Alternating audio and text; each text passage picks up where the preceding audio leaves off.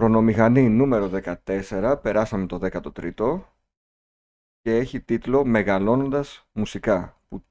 Τι σημαίνει αυτό, Σάβα? Τι σημαίνει «Μεγαλώνοντας μουσικά»? Θα δούμε την σχέση μας με τη μουσική, mm-hmm. με, το, με το μέσο βασικά της μουσικής, δηλαδή βινίλιο, κασέτες, σι ντι, εμ πι θρι, όλα αυτά, στην πορεία των χρόνων. Οκ, okay, θα πούμε και τα ακούσματά μας ή αυτό θα το κρατήσουμε για άλλη χρονομηχανή? Ίσως παράλληλα να πούμε. Παράλληλα, ωραία. Ναι. Αλλά περισσότερο μας ενδιαφέρει πώς το, εξελίχθηκε το μέσο. Uh-huh. Δηλαδή δεν είναι αυτό που παλιά είχαν μόνο βινίλιο. Εμείς ζήσαμε, ζήσαμε το σι ντι, τη γέννηση του σι ντι, όπως λέγαμε για το ίντερνετ. Uh-huh. Έτσι και το σι ντι ήταν μεγάλη ανακάλυψη. Σωστά. Πάμε από το πρώτο μέσο Εφέβρεση. που γνωρίσαμε όμως. Ναι. Γιατί... δεν γνωρίσαμε το γραμμόφωνο, ας πούμε, γνωρίσαμε όμως το pick-up και το βινίλιο. Ακριβώς, το γραμμόφωνο. Μην μου πεις τώρα για το γραμμόφωνο και τη λατέρνα που έπαιζαν έξω στον δρόμο. Δηλαδή, αυτά... Και τη είναι... λατέρνα την πετύχαμε, δύο-τρεις με έμεναν για το γραφικό του θέματος. Δεν ήταν καθημερινότητα. Ακριβώς. Ωραία, δεν το ζήσαμε ναι. αυτό. Δηλαδή, το, το... και εγώ έχω δει λατέρνα. Χαίρομαι πολύ, εντάξει. Okay. Okay. Ναι. Ε, όπως και το γραμμόφωνο. Ε, το γραμμόφωνο, αυτό που βλέπεις στις ταινίες, στις ελληνικές ταινίες των mm-hmm. πενήντα, ε, δεν το ζήσαμε εμείς αυτό. Και δεν είχαμε εμείς και ποτέ πάμε... στο σπίτι, ούτε καν σαν συσκευή. Σωστό αυτό. Ε, εμείς πάμε στα ογδόντα. Okay. Ε, εκεί τι έπαιζε? Βινίλιο σίγουρα. Νομίζω ο βασιλιάς όλων ήταν για τα, για τα σπίτια τώρα, όχι για επαγγελματίες, ήταν το ραδιόφωνο αρχικά. Σωστό είναι, το ραδιόφωνο. Ξέρεις, το, το ραδιόφωνο, αν σκεφτείς από τότε ως τώρα, ελάχιστες αλλαγές έχει. Ε. Ε, η μεγαλύτερη είναι ότι υπάρχει πλέον το ψηφιακό, το ιντερνετικό ραδιόφωνο, ναι. που μπορείς να ακούσεις ραδιόφωνο από όλο τον κόσμο, όχι μόνο από όλη την Ελλάδα. Ε, καλά, υπήρχαν πάντως. Ε, θυμάμαι τα βραχαία και όλα αυτά. Όλο και κάτι ε, πιο, πολύ, πιο πολλοί ναυτικοί τα χρησιμοποιούσαν. Ε, ναι, εντάξει. Ψαγμένο ήταν λίγο. Ναι. Ε, Ναι, αλλά λέω ως μέσο, δηλαδή το, το ραδιόφωνο δεν έχει το, τη φοβερή εξέλιξη. Όχι. Είναι η φύση Λάξη, του τέτοια όμως. Ναι, είναι η φύση του τέτοια. Ναι. Δηλαδή είναι ένας άνθρωπος πίσω από ένα μικρόφωνο, χωρίς εικόνα, οπότε πόσο εξέλιξη να έχει. Οκ, okay, κοίτα, ας βγάλουμε το, ξέρεις, αφαιρούμε σιγά σιγά το ραδιόφωνο από τη μέση, γιατί ας πάμε στα on demand. Ωραία. Αν και μέσο. θα το ξαναβρούμε το ραδιόφωνο μπροστά μας, όσο προχωράμε. Ε, το, το, το ραδιόφωνο είχε... ήταν παράλληλη πορεία του όλα αυτά τα χρόνια. Mm. Ωραία. Μπορείς, αυτό που λέγαμε για τα σι ντι, μετά τα ντι βι ντι, οτιδήποτε, παράλληλα υπήρχε το ραδιο, ραδιόφωνο. Mm-hmm. Ναι. Αλλά τότε νομίζω το, το premium μέσο ήταν το βινίλιο. Ναι, ήταν το βινίλιο. Είχατε pick-up. Είχαμε pick-up, ναι. Ε... Αλλά ξέρεις το θέμα ποιο είναι, ότι είχες, ήταν η καθημερινή χρήση ή το είχες κάτι να το προσέχουμε, να μην χαλάσει πολύ, σε... συγκεκριμένες περιπτώσεις. Εμάς ήταν καθημερινή χρήση. Α, το είχε καθημερινή χρήση. Ναι. ναι. Και δηλαδή... οι γονείς άκουγαν κάτι σαρανταπενταράκια δισκάκια, ελληνικά κυρίως. Mm. Εγώ είχα και ένα του, με ιστορίες του Καραγκιόζη, που έβαζα σαν μικρό παιδάκι να ακούω. Θυμάμαι και το εξώφυλλο. Δεν είχαμε εξώφυλλες αυτά εδώ πέρα, δεν ξέρω γιατί, ήταν όλα χύμα. Ναι, ήταν, ήταν, ναι, οκ. Okay. Α... Ε...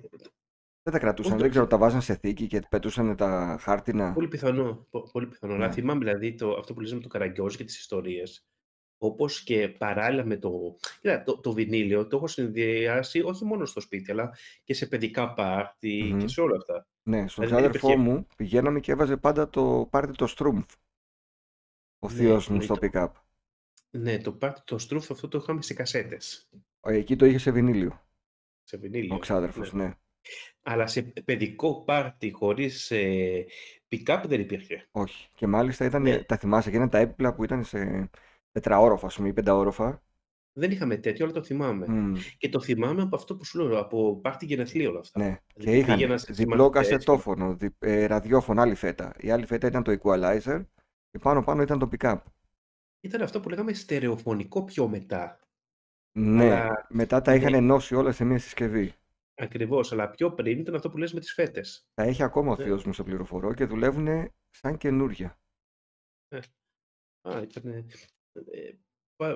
πάντως το θυμάμαι, δηλαδή θυμάμαι τις, ε, αυτό που λέμε για τα γενέθλια, για τα πάρτι, ήταν κλασι, το κλασικό ότι όταν απολαμβάζανε όχι μόνο παιδικά τραγούδια, mm-hmm. αλλά και τα... τα δίσκο της εποχής. Και τα pop μετά, τα pop, ναι. και όλα αυτά. Λαμπάντα. τα μπάντα φυσικά, ναι. Ε, το βινίλιο α, σαν μέσο ήταν, ο ήχος εξαρτιόταν από, το, από την ποιότητα του pick-up και την ποιότητα της βελόνας σε μεγάλο βαθμό, όσο βάρος είχε η βελόνα δηλαδή. Και αυτά τα κολλήματα, το να είναι χαλασμένοι, ξέρεις, mm-hmm. λόγω φθοράς και να σου κολλάει το παίξιμο και να ξανακάνει το repeat και mm-hmm. όλα αυτά, τη λούπα, ε, αυτό το, το θυμάμαι. Mm-hmm. Θυμάμαι ότι δεν ήταν ο τε, όχι ο τέλειος ήχος, αλλά δεν ήταν ο, ο, ο απο, απροβλημάτιστος, δηλαδή mm-hmm. είχε θεματάκια. Αναλογικός ήχος, είχε τα σκρατσαρίσματά του, τα σκρουτς-σκρουτς που ακούγαμε mm-hmm. και πλένονταν οι δίσκοι, τους σαπούνιζαν. Οι επαγγελματίες ειδικά έπεφτε πλήσιμο κανονικό στην πανιέρα. Δεν το θυμάμαι καθόλου αυτό. Ναι, το λέω γιατί έπαιζε ο αδερφός μου χρόνια μουσική σαν ντι τζέι. Είχε και μια μεγάλη θήκη πλαστική, σαν σχεδόν διάφανη, που χωρούσε μέσα καμία τριανταριά βινίλια και τη φόρτωνε και πήγαινε. Και κάθε Σαββατοκύριακο είχε τη διαδικασία του να τους πλύνει. Και αυτό δεν ήταν φθορά για, για κάποιο ντι τζέι. Γιατί ξέρεις, αλλιώς να ακούσεις μια στο τόσο. Ναι. Και αλλιώς να ακούς συνέχεια. Ναι. Να... Οι χιλιοπαιχμένοι δίσκοι έχουν και φθορά μετά από κάποιο σημείο. Mm. Ε, pick-up, ακριβά τα βινίλια σε σχέση με το άλλο μέσο, την κασέτα. Ε, και τώρα που επανήλθανε, πάλι ακριβά είναι. Είναι πανάκριβα. Αλλά ξέρεις κάτι, τώρα επανήλθανε λίγο, πώς να το πω, ε, λίγο συλλεκτικά, λίγο mm-hmm. νοσταλγικά. Δεν είναι το ίδιο. Τότε ήταν, αυτό ήταν το μέσο. Ναι. Αυτό ήταν το, το καλύτερο, ο καλύτερος τρόπος να ακούσεις μουσική ήταν αυτός. Γιατί, γιατί μπορούσες να πάρεις για παράδειγμα ένα δίσκο των έι σι ντι σι mm. και μία κασέτα των έι σι ντι σι. Το, το ίδιο, την ίδια δουλειά. Ναι, το ναι. δίσκο μπορούσες να πας απευθείας στο κομμάτι που θες να ακούσεις. Ναι. Μεγάλη ευκολία. Και να σου πω ότι συγκεκριτικά με την κασέτα ήταν και πολύ μεγάλη διαφορά στην ποιότητα ήχου. Ναι. Για μένα. Δηλαδή, ό,τι, ό,τι κασετόφωνο και να είχες, εγώ το καταλάβαινα πολύ εύκολα τη διαφορά. Υπήρχαν κασέτες που ήταν, δεν θυμάμαι πώς τις έλεγαν, μετάλλου. Τίποτε, μετάλλου, ήταν τιτανίου, ήταν καλύτερης ποιότητας υποτίθεται. Αλλά εγώ δεν έπιανα διαφορά τότε, τα μηχανήματα που είχαμε στο σπίτι τουλάχιστον. Εγώ θυμάμαι μετά, γιατί θα πούμε για τις κασέτες φυσικά, γιατί τα παράλληλα. Ναι. Έτσι. Και, και αν θυμάσαι, τότε όταν διαφημίζαν στην τηλεόραση, γιατί... Θυμάμαι να διαφημίζουν και στην τηλεόραση mm-hmm. κάποια άλμπουμς. Δείχνανε το βινίλιο και από κάτω την κασέτα. Ναι, κάτω δεξιά είχε την κασέτα. Ακριβώς. Και θυμάμαι αυτό που λες ότι. Κυρίως, ξέρεις τι θυμάμαι, και, και σε τραγούδια αλλά και σε παραμύθια mm-hmm. προς παιδί που ακούγαμε έτσι. Που για να πας το κατά έπρεπε να το περάσεις μπροστά, ξέρεις. Να περιμένεις mm-hmm. πόση ώρα να φτάσεις στο σημείο που πρέπει. Mm-hmm. Και θυμάμαι πόσο μου φαινόταν εντυπωσιακό όταν. Ε, Υπήρχαν κασετόφωνα που γυρίζαν αυτόματα την κασέτα. Ναι. Στην άλλη πλευρά. Γιατί διαφορετικά θα έπρεπε εσύ. Μπορείς τελειώσει να πας να τη γυρίσεις. Ένας συμμαθητής στο δημοτικό που είχαν πολλά λεφτά σαν οικογένεια και πολύ καλά μηχανήματα, είχε εκείνη την εποχή κασετόφωνο που επέλεγες σε ποιο τραγούδι θες να πάει και πήγαινε. Αντιλαμβανόταν δηλαδή το κενό ανάμεσα στα τραγούδια. Εντυπωσιακό αυτό. Πήγαινε μπροστά και σταματούσε εκεί που του όρισες, ναι. Δηλαδή, μπορούσες να διαλέξεις τα tracks. Μπορούσες να διαλέξεις τα tracks. Αλλά το έχω yeah. δει μόνο μία φορά σε αυτόν τον συμμαθητή. Δε, δεν ήξερα καν ότι γινόταν. Και μάλιστα ήταν το στερεοφωνικό σταδιαστημικό. Ήταν μία φέτα πολύ λεπτή. Άνοιγε προς τα πάνω, όπως ήταν για τα φώτα του kit.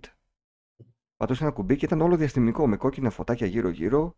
Πολύ extreme yeah. και ακριβό yeah. μηχάνημα. Ήταν, ήταν, ήταν ακριβά τα, yeah. και τα, αυτά τα κασετόφωνα και τα pick-ups. Γι' αυτό ε, το έχουμε συνδυάσει ότι από το εξωτερικό φέρνουν βιντεοκάμερες και βιντεοκασέτες yeah. και ξέρεις, βίντεο και αυτά. Αλλά φέρνουν και pick-up. Mm-hmm. Έτσι, ακριβά τέτοια. Το pick-up ξέρεις τι δεν είχαμε ποτέ, πειρατεία. Ε, σωστό. Δεν ναι. υπάρχει πειρατεία στο βινίλιο. Ναι. Ποτέ δεν υπήρχε. Ποτέ δεν υπήρχε. Και γι' αυτό και κάποια στιγμή εκτινάχθηκαν οι πωλήσεις στις κασέτες.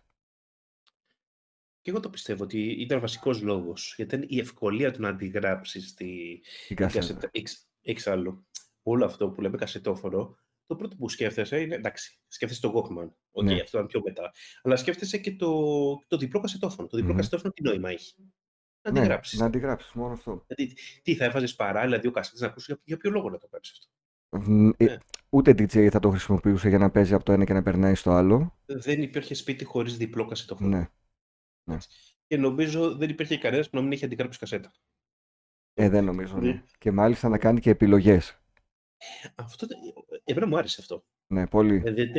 Δηλαδή το να επιλέγεις να, να παίρνεις μια κενή κασέτα και να επιλέγεις από διάφορες κασέτες mm-hmm. ξέρεις, τα tracks τα, ώστε να τα κολλήσεις yeah. και στη σωστή σειρά. Δηλαδή έκανες μια playlist η οποία όμως ξέρεις, τώρα φαίνεται για τα παιδιά που ακούνε λένε ξέρεις, να κάνεις μια playlist είναι βάζεις τα, όποιο θέλεις στη σειρά. Ούτε καν, το, ούτε καν αυτό δεν λένε τώρα. Ούτε αυτό δεν κάνουν. Τώρα κάνουν ψηφιακό playlist στο Spotify, στο YouTube Music. Στο Spotify και τελειώνει, ναι, ναι. Τότε δεν ήταν μόνο να το σκεφτείς, ήταν εκτός από την επιλογή των κομματιών μέχρι να φτιάξεις την κασέτα. Ναι. Ξέρεις, θέλει πολύ χρόνο. Αλλά είχε, είχε πολύ μεράκι γιατί έλεγες να ταιριάζει το ένα τραγούδι με το επόμενο που θα ακολουθείς και με το επόμενο. Και δεν υπάρχει και ισοστάθμιση στον ήχο. Ναι. Δηλαδή προσπαθούσες όταν ξέρεις. Ε, να πήγαινε λίγο ομαλά ο ήχος, mm-hmm. όχι ξέρεις, να είχε απότομα αυξομοιώσεις. Ναι ναι. ναι, ναι, ναι. Εγώ θυμάμαι να έχω γράψει κασέτα για να τη δώσω σε κοπέλα που μου άρεσε, αφιερώνοντας, ας πούμε, τις επιλογές που έχω μέσα. Ναι. Έπαιζε εδώ πολύ ρομαντικό τα... στοιχείο. Εντάξει, αυτό πάει, ξέρεις τι γίνεται. Είναι και ο συνδυασμός τώρα και ραδιόφωνο, Τζερόνιμο και όλα αυτά με αφιερώσεις. Mm-hmm. Πάει, ξέρεις, αυτό η αφιέρωση σου αφιερώνει αυτό το, το κομμάτι. Ναι. Ε, πότε χάθηκε αυτό, με το σι ντι, όχι, πιο μετά. Πιο μετά. Δηλαδή η αφιέρωση, να σου αφιερώσει ένα κομμάτι πάνω σε. Αχ, ναι, ξέρεις πότε χάθηκε, νομίζω. Όταν μπήκαν για τα καλά τα κινητά τηλέφωνα στη ζωή μας. Αφήσαμε το σταθερό, mm. γιατί το σταθερό το είχες λίγο συνδυάσει με τις εκπομπές τις ραδιοφωνικές που έπαιρνες να ζητήσεις κάτι. Νομίζω όταν, όταν άλλαξε το ραδιόφωνο, ξέρεις, ύφος ουσιαστικά, όταν σταμάτησαν όταν... αυτές οι εκπομπές. Ναι, σωστός. Όχι, αυτό είναι που λες εσύ. Όταν ουσιαστικά μπήκαν τα έτοιμα playlists στα ραδιόφωνα. Ξέρεις κάτι, αυτό που λέμε πότε άλλαξε το ραδιόφωνο, στα έτοιμα playlist άλλαξε. Ναι. Όταν ο άλλος το, το άφηνε να παίζει. Ναι. Εκεί δεν είχε νόημα. Ενώ όταν έβαζες το συγκεκριμένο, δηλαδή επιλέγεις, θα αφιερώσω στη συγκεκριμένη, το συγκεκριμένο κομμάτι. Mm-hmm. Δηλαδή, εκεί είχε την προσωπική σου επιλογή. Πλέον, στα ραδιόφωνα, στα περισσότερα, όχι σε όλα. Υπάρχει έτοιμο playlist, μπορεί να υπάρχει μουσικός παραγωγός, ο οποίος απλά θα μιλάει ανάμεσα στα κομμάτια, αλλά υπάρχει έτοιμο το οποίο ορίζουν οι δισκογραφικές και πρέπει συγκεκριμένα τραγούδια να παίξουν σε συγκεκριμένες ώρες και συγκεκριμένες φορές. Ξέρεις τι γίνεται. Σωστό είναι αυτό. Ε. Εννοείται και το τι θα προωθήσουν, ποια mm-hmm. κομμάτια, είναι ολόκληρο, mm-hmm. ολόκληρο κύκλωμα. Είναι. Το θέμα ξέρεις ποιο είναι, ότι τότε ήταν και. Είδες, ξαναπραγμάμε στο ραδιόφωνο, αλλά είπαμε το ραδιόφωνο θα, θα το σχολιάζουμε παράλληλα. Yeah, ε, ήταν, ξέρεις, δεν ήταν τόσο εύκολο να ακούσει ένα κομμάτι. Και αυτό. Δηλαδή, εδώ το βάζεις στο YouTube, στο Spotify, όπου θέλεις να βάζεις ναι. και το ακούς. Τότε, ξέρεις πόσες φορές δεν θυμάσαι αυτό, δεν έγραφες στο κασετόφωνο τραγούδια που έπαιζαν στο ραδιόφωνο. Περίμενα άπειρες, ναι, ναι, περίμενα άπειρες ώρες να παίξει ένα τραγούδι που θέλω, να το πετύχω για να το γράψω στην κασέτα. Ναι, δηλαδή δεν είναι αυτό ότι θα περιμένεις. Δεν, δεν υπήρχε ίντερνετ. Πού, πού άλλο θα το ακούσεις. Ναι. Να πεις να πας να αγοράσεις το. Ξέρεις, βλέπουμε το κόστος. Πάλι. Το κόστος ήταν, δεν ήταν ασήμαντο. Όχι, δεν έχει πούς... πολλές ομοιότητες με τα βιντεοπαιχνίδια. Και αυτό το χόμπι. Ναι, ναι. Δηλαδή δεν ήταν ότι α, να πας να το αγοράσεις. Δηλαδή έστω ότι θες να κάνεις ε, ένα, ξέρεις, μια κασέτα που να περιέχει δέκα διαφορετικά κομμάτια, που περιέχονται από δέκα διαφορετικές κασέτες. Mm-hmm. Δεν είναι εύκολο να πας να τα αγοράσεις όλα αυτά. Όχι. Ε... Γι' αυτό υπήρχε λύση με το ραδιόφωνο. Mm-hmm. Να πούμε ότι και το βινίλιο είχε δύο πλευρές. Ήταν playable, ανα, αναπαρα, αναπαράξιμες. Ναι, και ήταν πώς τη λέγανε, τη δεύτερη πλευρά, ε, B-side. Side A και Side B ήταν στα βινίλια. Ναι, ναι, που ξέρεις και, και πολλές φορές βγαίνανε συλλογές mm-hmm. μόνο με τα B-side, ναι, ουσιαστικά, ναι, ναι, που, ήταν, που λένε τα λιγότερο σημαντικά. Αυτό. Και πολλές φορές υπήρχαν διαμάντια σε αυτά. Ακριβώς. Και στην κασέτα είχαμε δύο πλευρές, α και β. Ναι. Άλλα έγραφες στη μία πλευρά, άλλα στην άλλη αν ήθελες. Ε, θυμάμαι να πηγαίνω σε δισκάδικο για να γράψω κασέτα και να έχω πει στη μία μεριά, παιδικό τώρα, παιδικές κασέτες, στη μία πλευρά είχα κάτι με φρουφρού και στη β' πλευρά είχα στρουμφάκια. Και με, θυμάμαι να με τρομάζει, γιατί τώρα μιλάμε για ηλικία πρώτη δημοτικού, δεν ξέρω με τη μητέρα μου είχα πάει, να με τρομάζει Λέβαια. πολύ το, το τραγούδι του Δρακουμέλ. Mm. Το περνούσα δηλαδή στο Walkman. Πάντως φρουφρού και έτσι, εγώ θυμάμαι από νηπαγωγή ως πρώτη δημοτικού. Ναι, εκεί. Δηλαδή, τόσο μικρός ήμουν. Ναι, ναι, ναι, ναι. Αλλά και αυτά τα, τα στρουφοτράγουδα ήταν πολύ πιεσάρικα. Είχαν ωραία τραγουδάκια. Εκείνα τα παλιά ήταν πολύ ωραία, ναι, γιατί έχουν βγάλει και σύγχρονα τα οποία δεν μου αρέσουν. Όχι, όχι, ναι, τα παλιά που ήταν από τα οι παλιές ηχογραφήσεις που ήταν και ο Μπιμπίλας και mm-hmm. η Βάσια Τεριφίλη, ήταν ένα, ένας σωρό, ήταν γνωστά. Ναι, βέβαια. Ήταν, όχι, ήταν, ήταν ωραία. Ε, αυτό που λες δισκάδικα, θυμάσαι τον κόσμο που είχαν. Εγώ θυμάμαι και στο ε, Metropolis, Fergie, Megastore και όλα αυτά που ήταν στην Αθήνα, που ήταν, ξέρεις, πραγματικά είχε πολύ κόσμο. Ναι, ήταν σαν να μπαίνεις σε... σε βιβλιοπωλείο που έχει πολύ κόσμο, σε παιχνιδάδικο που έχει πολύ κόσμο. Δεν τι έφερε από αυτά. Όχι, και αυτό είναι μέχρι μέσα δεκαετίας δύο χιλιάδες. Με τον ναι. έναν ή άλλο τρόπο, δηλαδή θυμάμαι το Μετρόπολη στο Σύνταγμα και στην Ομόνια, ότι ήταν μέχρι και μέσα δεκαετίας δύο χιλιάδες είχε πάρα πάρα πολύ κόσμο. Mm-hmm. Ναι. Γιατί μετά ήταν τα ντι βι ντι, ήταν... βρίσκανε τρόπο να μαζεύουν κόσμο. Το δισκάδικο δεν άντεξε λόγω της ψηφιοποίησης της μουσικής, της ευκολίας ε... που έχουμε τώρα. Ναι, είναι πολλά τα αίτια. Πολλά, πολλά. Ακόμα είμαστε, είπαμε, στην κασέτα. Ναι. Ε, στε, μέχρι και την κασέτα βινίλιο, μια χαρά δουλεύαν τα, mm. τα δισκάδικα. Θυμάσαι κασέτα έτσι. Που έχεις αγοράσει γνήσια. Γνήσια. Ήταν πολλές, ήταν δύο-τρεις και τις θυμάσαι. Δεν ε, θυμάμαι. Θυμάμαι σε σι ντι, σε κασέτα όχι πολύ, γιατί ξέρεις, ήμουνα και σε ηλικία που δεν αγόραζαν κασέτες. Mm-hmm. Δηλαδή, τι θυμάμαι, αυτό που λες τα στροφοτράγουδα και αυτά τα έχω και τέτοια παιδικά τραγούδια. Αλλά δεν θυμάμαι να πάω να αγοράσω ούτε για ξένο συγκρότημα, ούτε για ελληνικό, οτιδήποτε, να πάω να αγοράσω την κασέτα. Ε, ναι. Εγώ θυμάμαι να έχω αγοράσει το soundtrack του Top Gun. Τώρα πάλι, τέλη δεκαετίας της ογδόντα, ε. Εκεί, σε κασέτα γνήσια και την έχω ακόμη. Από Def Leppard είχα πάρει κάποιο... κάποια δουλειά, κάποια κασέτα, από το Μοναστηράκι κιόλας. Είχαμε κατέβει πέμπτη δημοτικού ήμουνα. Με τη μάνα μου και τον αδερφό μου. Και είχαμε πάρει τώρα το Animal, ήταν, δεν μπορώ να θυμηθώ. Ναι. Και την άκουγα την κασέτα σε όλο το ταξίδι, το τρένο, από Αθήνα και Θεσσαλονίκη. Όσες φορές μπορούσα να την ακούσω, την άκουσα. Έλα, αυτό το θυμάμαι. Αλλά δεν θυμάμαι, ξέρεις, αυτό που λες, να αγοράσω την κασέτα, να έχει το εξώφυλλο επίσημο. Ναι, ναι, αλλά ναι. το να ακούω στο Walkman σε όλο το ταξίδι, θυμάμαι σε εκδρομές σχολικές. Mm. Που, όπως αυτό που λέμε τώρα όλοι είναι, είδες, είναι το πέρασμα στην προηγούμενη εκπομπή με τα κινητά. Ε, όπως τώρα λέμε ο καθένας είναι στο κινητό και ασχολείται με αυτό, τότε ο καθένας είχε ένα Walkman και άκουγε. Mm. Λέω, σε, στο λεωφορείο, στο Pullman. Το Walkman θεωρείται από τις ε, πιο επαναστατικές εφευρέσεις που έχουν υπάρξει στη μουσική. Δηλαδή μετά, το, μετά το beatbox που είχαν στην Αμερική, το στερεοφωνικό στον νόμο δηλαδή, φτάσανε στο ναι. να έχεις το στερεοφωνικό στη τσέπη. Τη ζώνη. Ε, και ήρθε και πολύ απότομα. Ε. Ναι. Δεν ξέρω τι έγινε στο εξωτερικό, πόσο απότομα ήταν. Αλλά στην, στην Ελλάδα θυμάμαι ότι εκεί που μια, τη μια χρονιά δεν είχε κανένας, την άλλη χρονιά είχαν όλοι. Mm-hmm. Με τα πολύ μικρά ήταν... ε, πορτοκαλία ακουστικά και την ασημένια στέκα από πάνω. Με τα σφουγγαράκια. Μπράβο. Τα σφουγγαράκια, την ασημένη και συνήθως ή κόκκινο ή μαύρο. Δηλαδή ήταν στάντα. Ε, ξέρεις, ο, και, ε, όλοι είχαν ακριβώς το ίδιο Walkman. Mm-hmm. Ήταν, ε, ήταν εντυπωσιακό. Θυμάμαι σκηνικό που έχει βγάλει ο Alice Cooper τον ε, δίσκο με το Poison και το Bed of Nails στο ε, ναι. ε, Ρας, πώς το λεγόταν εκείνος ο δίσκος. Και έχουμε τώρα την ίδια κασέτα, την έχουμε αντιγράψει ε, ναι. με το φιλαράκι που κάνουμε skateboard και ξεκινάμε από το σπίτι του για να πάμε σε ένα πάρκο, στο πάρκο της Νέας Ελβετίας, να κάνουμε skate. Mm. Και είμαστε σε φάση τρία, δύο, ένα, να πατήσουμε μαζί το play, ώστε να ακούμε ταυτόχρονα στα ακουστικά για να τραγουδάμε το ίδιο τραγούδι. Α, ε, φαντάζομαι, ναι. Πόσο μου έχει μείνει αυτό σαν εμπειρία. Ε, είναι το, το αντίστοιχο με τα ακουστικά που μοιράζεις τα ακουστικά. Ναι, ναι. ναι εντάξει. Και όπως αυτό που λες έχει το μέσα, εγώ θυμάμαι πιο μετά βέβαια το ενενήντα τρία που ήταν ε, το πρώτο σι ντι στα ξένα σπαθιά. Mm. Έτσι. Το ενενήντα τρία. Και θυμάμαι μια εκδρομή στο σχολείο που όλοι το ακούγανε, ξέρεις. Ήταν, ε... Ε, να, μην, να μείνουμε στην κασέτα γιατί στο σι ντι θα πούμε αρκετά πραγματάκια.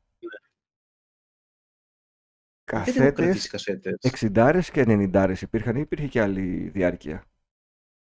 Ε, τις ενενηντάρες τις θυμάμαι. Για πιο μικρή διάρκεια θυμάμαι κάτι μικρά κασετάκια, αλλά αυτά ήταν δημοσιογραφικά. Αυτά ήταν δημοσιογραφικά ξέρω... για δημοσιογραφικό oh, κασετοφωνάκι.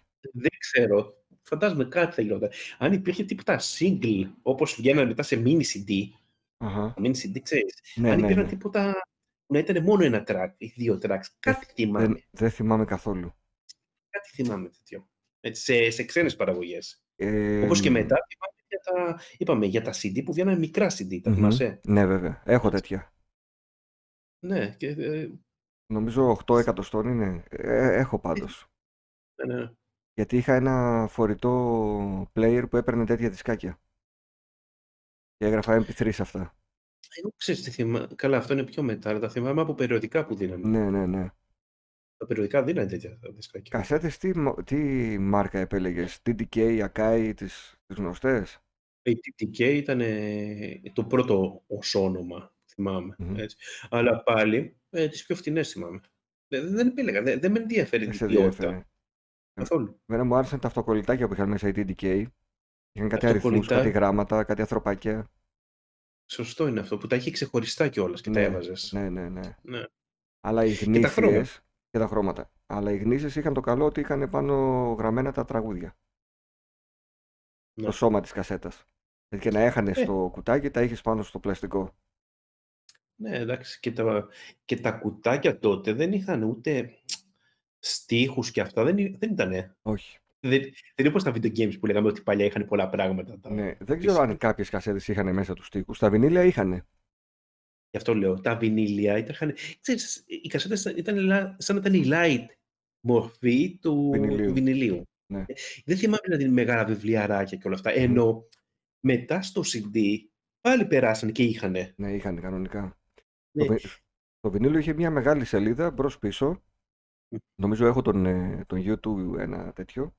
Ένα βινίλιο, το Joshua Tree, που πρέπει να είναι στη μία πλευρά η στίχη στα αγγλικά και στην πίσω η στίχη μεταφρασμένη στα ελληνικά. Α, εντυπωσιακό αυτό. Ναι, ε? Για να ξέρεις και τι λέει το τραγούδι. Ωραία, ωραία. Το ξέρα. Καλό.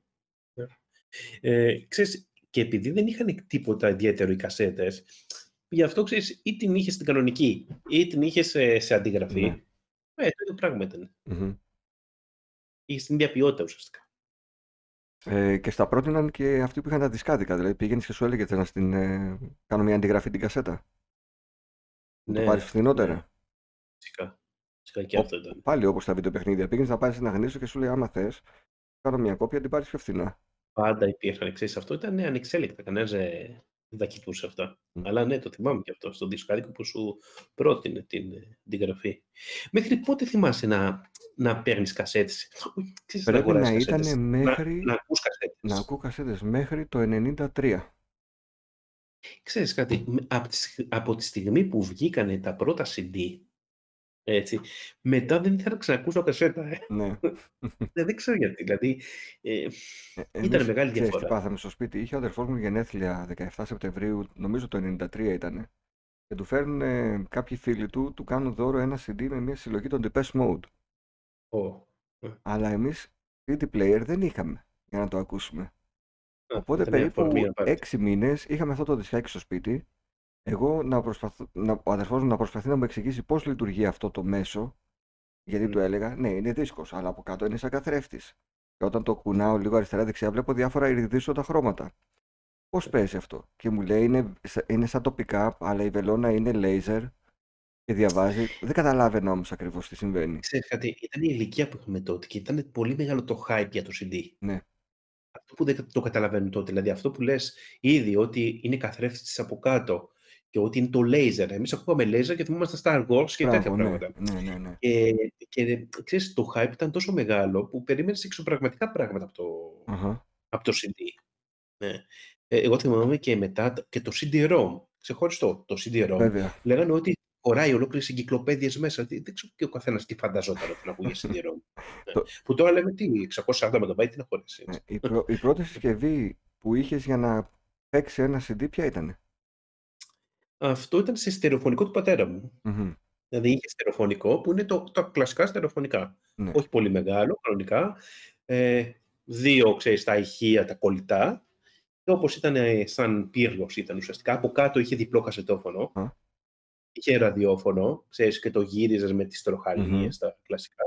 Και, και στην κορυφή του είχε το, το σι ντι. Δηλαδή είχε φύγει Λες. το pick-up δηλαδή και είχε αντικατασταθεί με το σι ντι. Ακριβώς, ναι, ναι, ναι. Και ήταν τζέι βι σι, το uh-huh. θυμάμαι. Uh-huh. Ναι.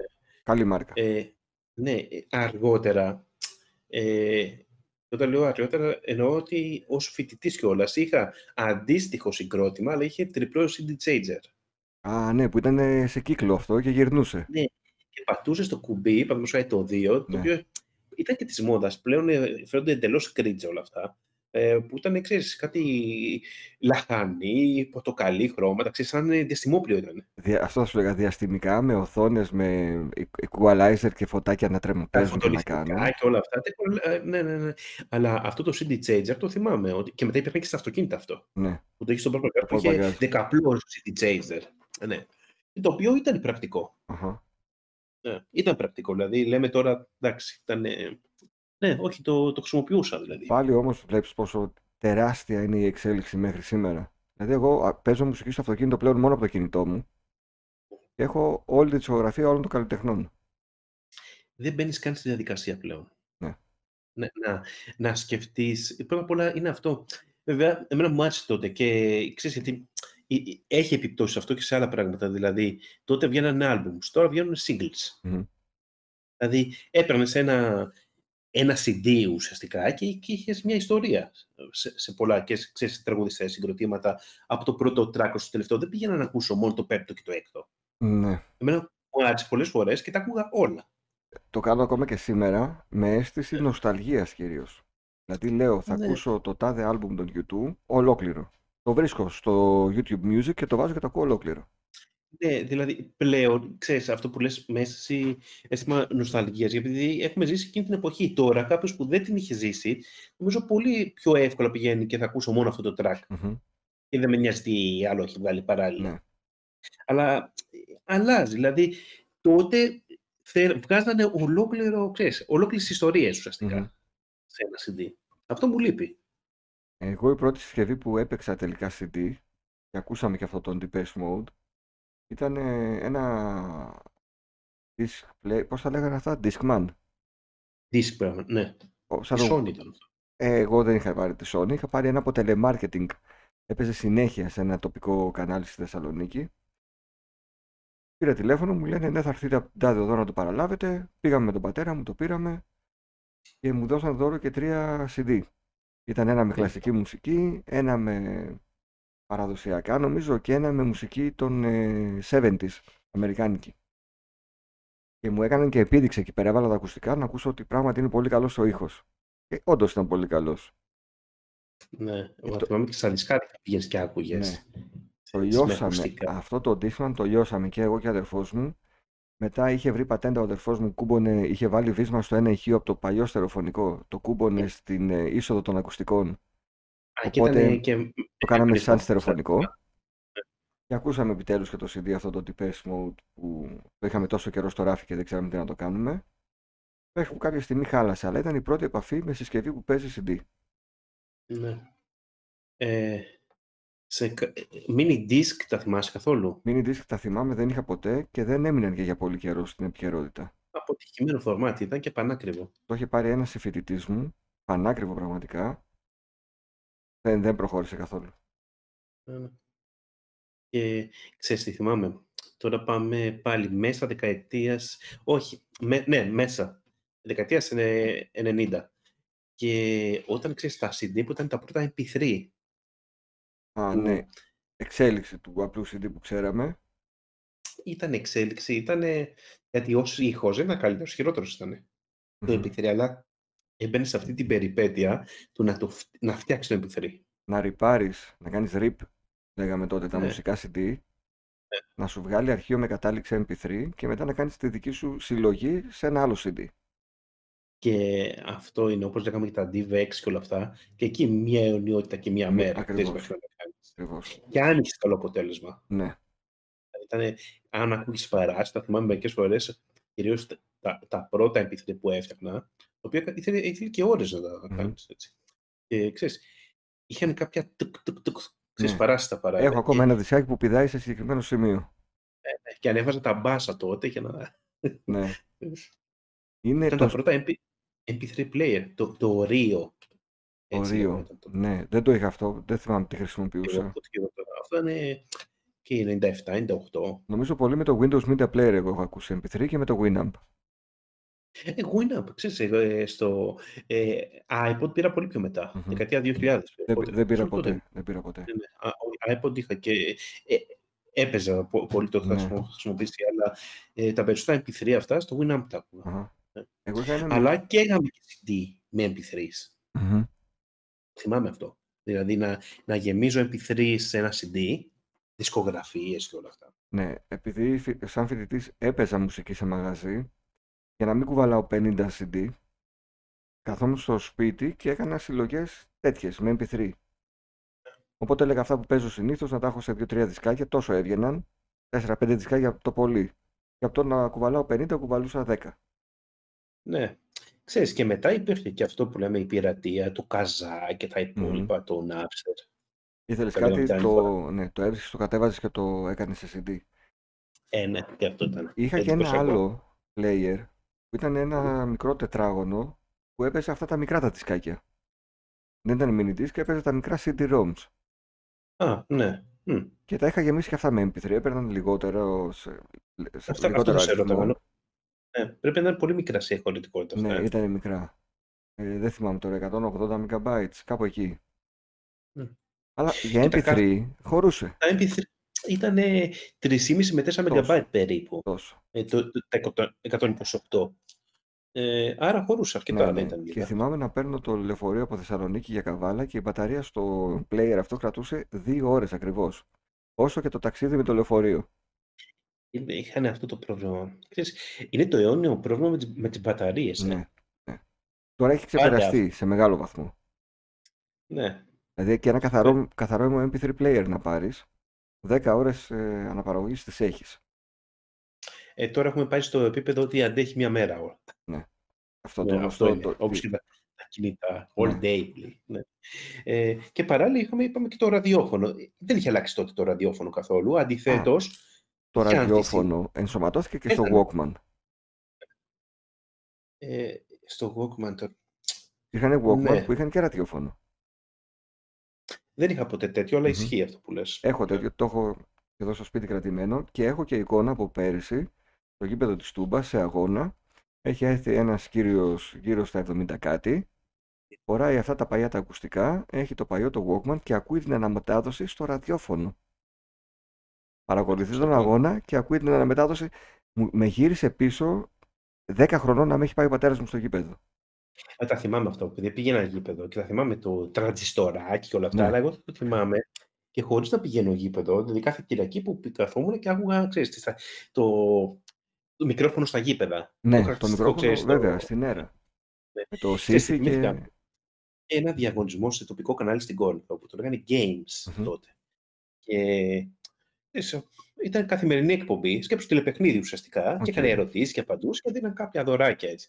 Και θυμάμαι τότε πρέπει να ήμουν τώρα πέμπτη δημοτικού, έκτη δημοτικού εκεί.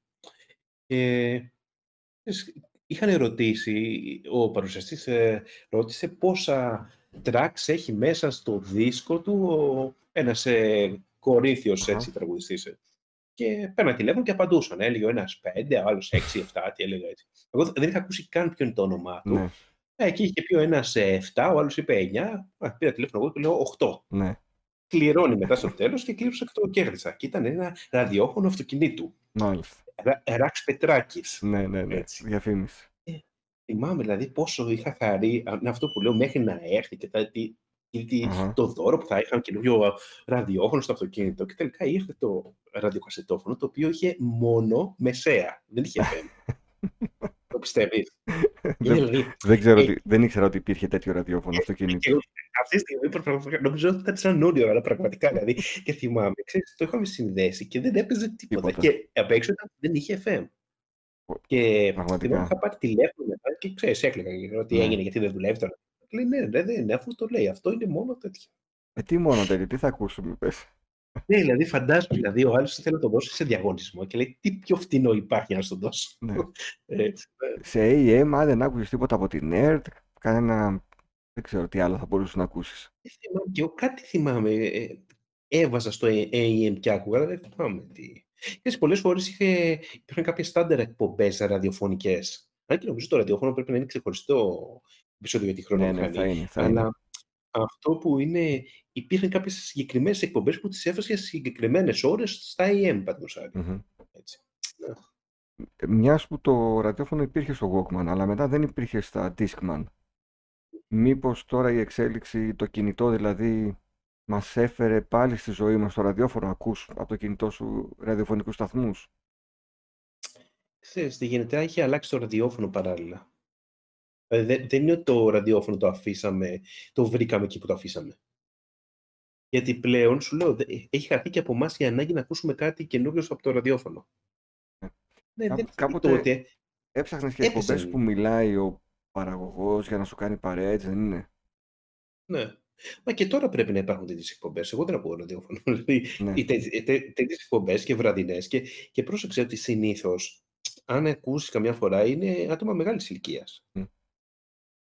Ακούς το κουβεντολόι της Μετρόπολης που είναι πάνω κάτω το ίδιο. Αν το, αν το σκεφτείς, δεν θα μπορούσε το κουβεντολόι να είναι. Δεν θα μπορούσε να ήταν ραδιοφωνικό. Ναι, θα μπορούσε να είναι μια ραδιοφωνική εκπομπή με θέματα βιντεοπαιχνίδια.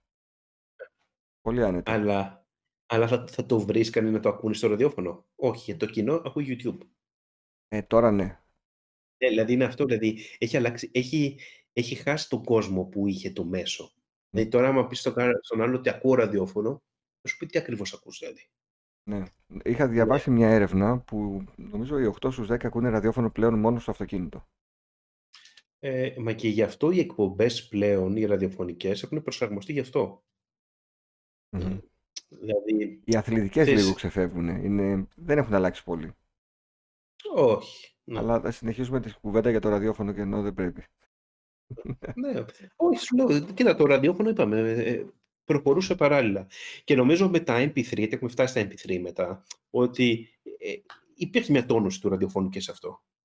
Ήταν πιο εύκολη πρόσβαση στα, ξέρεις, φαντάζομαι και για τους ντι τζέι. Για τους, και... για τους ε, παραγωγούς. παραγωγούς. Ναι, επειδή έχω κάνει, έχω προλάβει τη μετάβαση σαν ραδιοφωνικός παραγωγός εύκολη, από ε. το βινίλιο, παράλληλα με την κασέτα, στη μετάβαση στον υπολογιστή και έχω το playlist. Και μάλιστα mm. μπορώ να βάζω τα τραγούδια, να υπολογίζω το χρόνο που θα μπει το διαφημιστικό διάλειμμα. Και να συνεχίζω, ήτανε, μας είχε λύσει τα χέρια.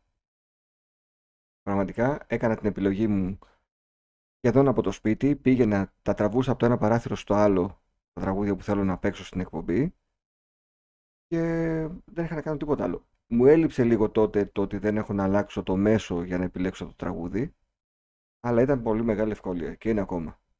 Κάποια στιγμή πρέπει να κάνουμε εκπομπή για το Είμαστε στον αέρα, δεν ξέρω αν το έβλεπες. Το έβλεπα, ναι. Που σου πετάει, πετάει αυτή τη νοσταλγία, ξέρεις, όλο το, το κλίμα. Ναι, το, ναι, ναι, ναι. Το έβλεπα. Ε, εμ πι θρι μέχρι πότε?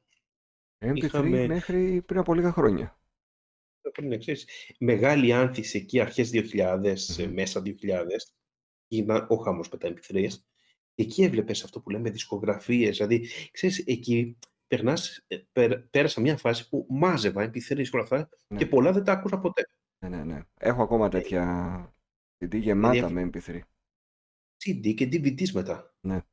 Ναι, και λες, δηλαδή, όταν θα βάλεις πόσες ώρες είναι να ακούσεις, δεν προλαβαίνεις. Δηλαδή, θέλεις πόσες ζωές για να τα ακούσεις. Ναι. Ε, επίσης, γυρνάμε πάλι σε αυτό που λέγαμε για τις ταινίες, ότι πόσο άδικος τελικά, άσκοπος κόπος όλος αυτός να μαζέψουμε εμ πι θρι, να κατεβάσουμε.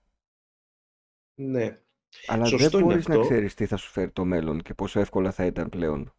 Έχεις δίκιο αυτό, αλλά και κάτι άλλο. Γιατί καμιά φορά λέμε ότι α, τι, για, τι, για ποιο λόγο κάναμε τα ντι βι εξ, μαζεύαμε ταινίες ή γράφαμε επιθυμίες. Ξέρεις πόσα συγκροτήματα έμαθα από αυτόν τον τρόπο, mm-hmm. με αυτόν τον τρόπο που μαζεύοντας. Mm-hmm. Δηλαδή το, το κατέβαζα, το έγραφα και όλο αυτό. Ας ακούσω λίγο. Και μου άρεσε και άκουγα περισσότερο. Ναι, και εγώ δηλαδή, πολλά. Ή, ήταν ερεθίσματα τα οποία δεν θα τα είχαμε με διαφορετικό τρόπο.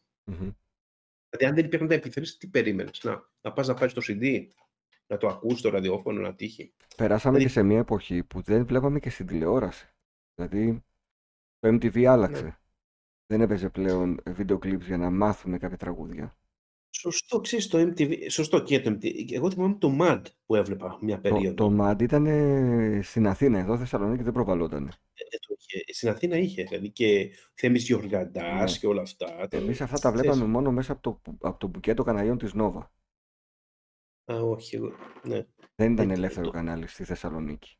Ναι, γιατί το μάτι ήταν σε στυλ, ήταν λίγο φοιτητικό κλίμα. Ναι. Και οι παρουσιαστές και όλα αυτά, mm-hmm. ήταν λίγο νεανικό. Ναι. Αλλά και ήταν η συνέχεια, αυτό που λέω το μάτι και αυτές οι εκπομπές, ε, όπως είπα πριν για τον Τζερόνιμο. Δηλαδή έφυγε λίγο το ραδιόφωνο και η παρου... ξέρεις, η...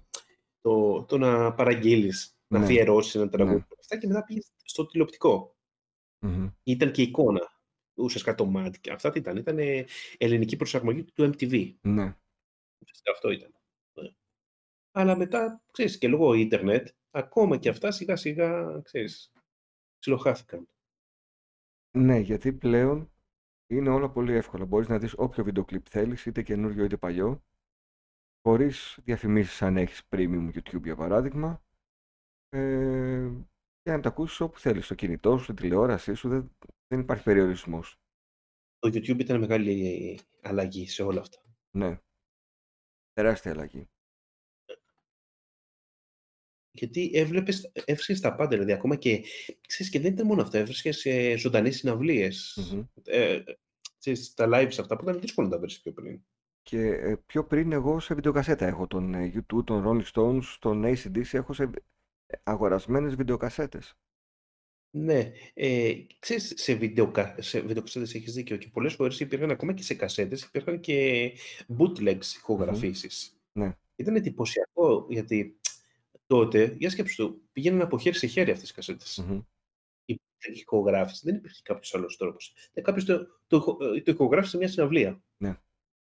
Δηλαδή δεν ήταν τόσο εύκολο όπως τώρα κάποιος το ηχογραφεί, το ανεβάζεις στο YouTube, έτσι, το, το βλέπουν. Mm-hmm. Σκέψου, λέει, λέει, την περιπέτεια μέχρι να φτάσει στο χέρι σου μια τέτοια κασέτα. Ε, πολύ μεγάλη περιπέτεια και υπάρχουν και κάποιοι που μάλλον το κάνουν από θέμα νοσταλγίας και αυτοί. Δεν ξέρω αν έχεις πετύχει να δεις συναυλία που λέει Multicam. Είναι ναι. Τραβηγμένοι. Τι κάνουνε, λένε με το που τελειώνει μια συναυλία, όσοι έχετε τραβήξει βίντεο με το κινητό σας σε υψηλή ποιότητα, στείλτε μας το περιεχόμενο. Τα συγκεντρώνει ένας και δεν ξέρω πόσο χρόνο τρώει μετά και κάθεται και τα βάζει σε σειρά και σου κάνει μια, ε, σου δίνει όλη τη συναυλία με πολλές κάμερες, με πολλά πλάνα που είναι από τα κινητά του κόσμου. Ναι, ξέρεις τι γίνεται. Ναι, αυτό είναι και, και τα ανεβάζεις όλες και υπάρχουν. Ξέρεις το θέμα ποιο είναι. Αν σκεφτείς τώρα, αν και αυτό και αν θα είναι εκπομπή για τις συναυλίες, αλλά τελικά το να πας στη συναυλία και να βιντεοσκοπήσεις και να κάνεις, ναι. Ξέρεις τι κάνεις. Καλά στην εμπειρία σου εκείνη τη στιγμή. Ναι. Άλλο. Γιατί σκέφτεσαι μετά θα μου μείνει. Τι θα σου μείνει, αφού υπάρξει πολύ καλύτερη ποιότητα, ό,τι και να κάνεις. Εν τω μεταξύ, έχεις δει όλη τη συναυλία μέσα από τη μικρή οθόνη του κινητού σου. Ε, και λέει, δηλαδή υπάρχουν περιπτώσεις που είναι ο άλλος βλέπει συνέχεια μέσα από το, από το κινητό. Mm. Υπάρχουν pro-shots σε αυτά, τα οποία είναι επαγγελματικά, καθαρά. Ε, Ακριβώς. Ναι. Επομένως, λες, πας να, να δεις το αγαπημένο σου συγκρότημα που μπορεί να μην ξαναέρθει ποτέ, να μην το ξαναδείς ποτέ στη ζωή σου, και μετά ουσιαστικά τι κάθεσαι. Πας και, τα... και σε χαμηλή ποιότητα από απόσταση ναι, έξω ναι, και εγώ που ναι, κάθεσαι. Ναι. Και αυτό δεν είναι μόνο τωρινό, πάντα γινόταν. Mm. Δεν είναι τώρα που γίνεται, αλλά πάντα, ξέρεις, στο τέλος, είναι αυτό που λες στο τέλος, ξέρεις, η συναυλία είναι να ζεις την εμπειρία. Mm-hmm. Έτσι. Λες και θα το ξανακούσεις. Παλιά, ίσως είχε κάπως, ξέρεις, να το ηχογραφείς, το ξαναβάζεις, το ακούσεις, γιατί δεν μπορούσες να το έχεις εύκολα. Ναι. Ναι. Τώρα δεν έχεις κανένα, κα, καμία σημασία. Εξάλλου και κάτι παράξενο να, να πει παρουσιάζει που έγινε με τον Ρόμπι Βίλιαμς ή δεν ξέρω τι. Μετά ξέρεις, θα το ανεβάσουν άλλοι χίλιοι μετά. Mm. Δεν έχει νόημα αυτό δηλαδή. Τότε έγραφαν και τα εισιτήρια από πίσω ότι απαγορεύεται τη βιντεοσκόπηση της συναυλίας. Τώρα άντε γράψτε το αυτό. Αυτό ναι. ναι. Και το πολύ πολύ να σου ζητήσει στο YouTube τη δικαιώματα. Ξέρεις να σου κάνει τα. Ε, έχω, έχω εισιτήριο από συναυλία το YouTube που λέει ε, σας καλούμε να βιντεοσκοπήσετε τη συναυλία. Το ανάποδο δηλαδή πλέον. Ε, ναι. Και να ξέρουν ότι ό,τι και να κάνουν θα τα βιντεοσκοπήσουν, δεν υπάρχει περίπτωση. Ναι. Και πλέον είναι και πιο εύκολο λόγω των κινητών. Oh. Οπότε να φέρεις ε, κάμερα ο, για να τα κάνεις αυτά. Ξέρεις, τώρα... Έχουμε φτάσει στο σι ντι, είπαμε, και τα εμ πι θρι. Σε κάποια φάση είχα περάσει και είχα, είχα πάρει δύο-τρία ε, Super Audio σι ντι. Δεν είχα κανένα. Θα θυμάμαι, ε, αλλά δεν είχα κανένα. Η Audio, το οποίο, ξέρεις πότε, μιλάμε τώρα δύο χιλιάδες ένα δύο χιλιάδες δύο, εκεί. Θυμάμαι ότι τα είχε, έδινε και το high-tech, το περιοδικό. Mm-hmm. Ήταν κυρίως τα κλασική μουσική, αλλά είχε και, και διάφορα, όχι, όχι μόνο ορχιστρικά, τα οποία είχαν εξακάναλο ήχο. Υψηλής mm. ποιότητας, έτσι. Και πραγματικά ήταν εντυπωσιακά. Mm. Αλλά είναι αυτό που δεν σημαίνει ότι... Και από τότε δεν έχω ξακούσει τέτοιο ήχο. Δηλαδή, δεν δε σου λέω σε... Έφευγε από τα πλαίσια του στέρεο και πήγαινε σε κάτι άλλο. Ναι, και δεν σου λέω τώρα να πας να ακούσεις ε, ντομπλή άτμος και αυτά στο σινεμά. Εγώ σου λέω σε, ξέρεις, σε commercial, σε όσο αφορά τη μουσική. Αλλά είναι αυτό που λέμε, δεν σημαίνει ότι κάθε φορά το, το καλύτερο ότι επικρατεί. Είναι η γνωστή ιστορία με το Beta και το, και το βι έιτς ες. Ναι. Το επικράτησε το βι έιτς ες, το οποίο ήταν χειρότερο από ναι. ότι... Έτσι και αυτό, δηλαδή, όταν άκουσα Super Audio σι ντι, λέω, τι, τι πράγμα ακούω. Ναι, ε, μου φαίνεται απίστευτο αυτός ο mm-hmm. ήχος. Πες μου λίγο τώρα, επειδή λες για τα σι ντι. Νομίζω ότι είναι μία γενιά που πάνω κάτω έχουμε όλοι κάποια σι ντι ίδια από το Pop και Rock το περιοδικό. Ναι. Ναι, ναι, ναι. Δηλαδή ένα του Νικόλα Άσιμου που είχε βάλει. Ε, ξύλινα σπαθιά. Α, τι γινότανε. Δεν ήταν μόνο αυτό. Ναι, άνω κάτω που ήταν production. Ναι. Δεν ήταν μόνο το Pop. Ήτανε, ξέρεις, υπήρχε ένα δίκτυο περιοδικών, όπως και το Δίφωνο uh-huh. μετά. Το οποίο το ίδιο που θα το βάζει το Pop and Rock θα το βάζει το Δίφωνο μετά, παραδείγματος χάρη. Uh. Και έβγαζε, είπαμε, μωρά στη φωτιά, ε, τρύπες. Πρώτα απ' όλα οι πρώτες δουλειές. Ναι, θα ναι, κάνανε ναι. και διάφορα. Ήταν κάτι playlist. Λίγο ψαγμένα. Ε, αλλά όλο αυτό ήταν πολύ εύκολο, γιατί καταλάβαινες και πόσο πουλούσαν αυτά τα περιοδικά. Mm. Γιατί όλοι είχαμε την ίδια κασέτα, το, το ίδιο σι ντι. Το σι ντι. Και παίρναμε το περιοδικό για το σι ντι, δεν πολύ διαβάζαμε τι λέει το περιοδικό, εγώ τουλάχιστον. Εγώ διάβαζα τη συνέντευξη, μου άρεσαν αυτά. Ναι. Τε, ξέρεις, μου άρεσαν γιατί δεν είναι κάτι άλλο να διαβάσω ουσιαστικά. Δηλαδή, ναι. νομίζω περισσότερο μου άρεσε και όχι. Αλλά δηλαδή, και αυτά τα μουσικά περιοδικά εμένα μου άρεσαν. Ναι. Αλλά κυρίως για το σι ντι. Εννοείται αυτό. Και, ναι, και, και το Pop and Rock, αυτό. Ναι. Και, και ήταν και θέμα συζήτησης, το mm-hmm. τι σι ντι έδωσε, τι, τι θα δώσει ναι, τον ναι, επόμενο ναι, ναι, μήνα. Κανονικά. Και μάλιστα υπήρχαν και τεύχη τα οποία γινόντουσαν ανάρπαστα και δεν τα βρίσκαμε, δεν προλαβαίναμε να τα πάρουμε. Μα εγώ θυμάμαι ότι πήγαινα, ήξερα τη μέρα που θα το φέρει και πήγαινα από πρωί-πρωί για αυτόν τον λόγο. Ναι. Ναι. Και πολλές φορές όταν δεν το έφερνε, ξέρεις. Ναι. Και σιγά σιγά περνάνε τα χρόνια, φεύγουμε από το σι ντι και το εμ πι θρι και πάμε στο digital. Είτε ναι, ουσιαστικά... βίντεο είτε ήχο. Πρώτα απ' όλα για τα σι ντι. Γιατί ναι, οι περισσότερες αγορές που έκανα ήταν σε σι ντι. Τώρα σε... Γιατί και εκεί υπήρχε φυσικά, εννοείται, είπαμε για πειρατεία, εμ πι θρι και όλα αυτά, ναι. αλλά έπαιρνε και κανονικά σι ντι. Και κυρίως, ξέρεις, είναι αυτό, αυτό που λέμε τα βιβλιαράκια που είχαν μέσα, τους στίχους, τις συλλογές, κάτι collector's edition. Ναι. Πότε πήρες τελευταίο ήταν... μουσικό σι ντι? Ε, έπρεπε να είναι πάνω από δέκα χρόνια. Πάνω από δέκα χρόνια. Ναι, πάνω από δέκα χρόνια. Εγώ ευτυχώς παίρνω τις δουλειές των YouTube, επειδή μου αρέσουν και τους τάρω πολύ. Τιμή Σένεκεν, παίρνω κάθε φορά ένα, το, το νέο του σι ντι. Ξέρεις, εντάξει, αυτό είναι ξέρεις, το αγαπημένο σου συγκρότημα, το πάρεις. Ναι. Εγώ συμφωνώ σε αυτό που λες. Όπως, το έβγαλε ο Λέξ, λέει, πώς το λένε, τη συλλογή, τα τρία... Βινίλιο, τρία βινίλια. Καλά που είναι σε βινίλιο και όχι, δεν, υπάρχει, δεν ξέρω αν υπάρχει επιλογή δεν σι ντι. Ξέρω, δεν ξέρω. Όχι, κατάλαβες, εγώ το καταλαβαίνω αυτό, ότι και ο άλλος λέει, τι λέει τώρα, ότι το βινίλιο έχει την νοσταλγία και όλα αυτά, αλλά...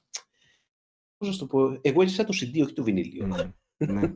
Περισσότερο. Δηλαδή, αν το ίδιο ήταν σε σι ντι με τους στίχους όλο προσεγμένη παραγωγή, δεν ξέρω, θα ίσως mm-hmm. το έπαιρνα περισσότερο αυτό. Δεν μου λες τώρα, ε, γυρνάω πίσω στο βινίλιο, είχατε μπει στη διαδικασία να γυρίσετε ανάποδα τα, τα βινίλια για να δείτε, να ακούσετε τα σατανικά μηνύματα που έλεγαν?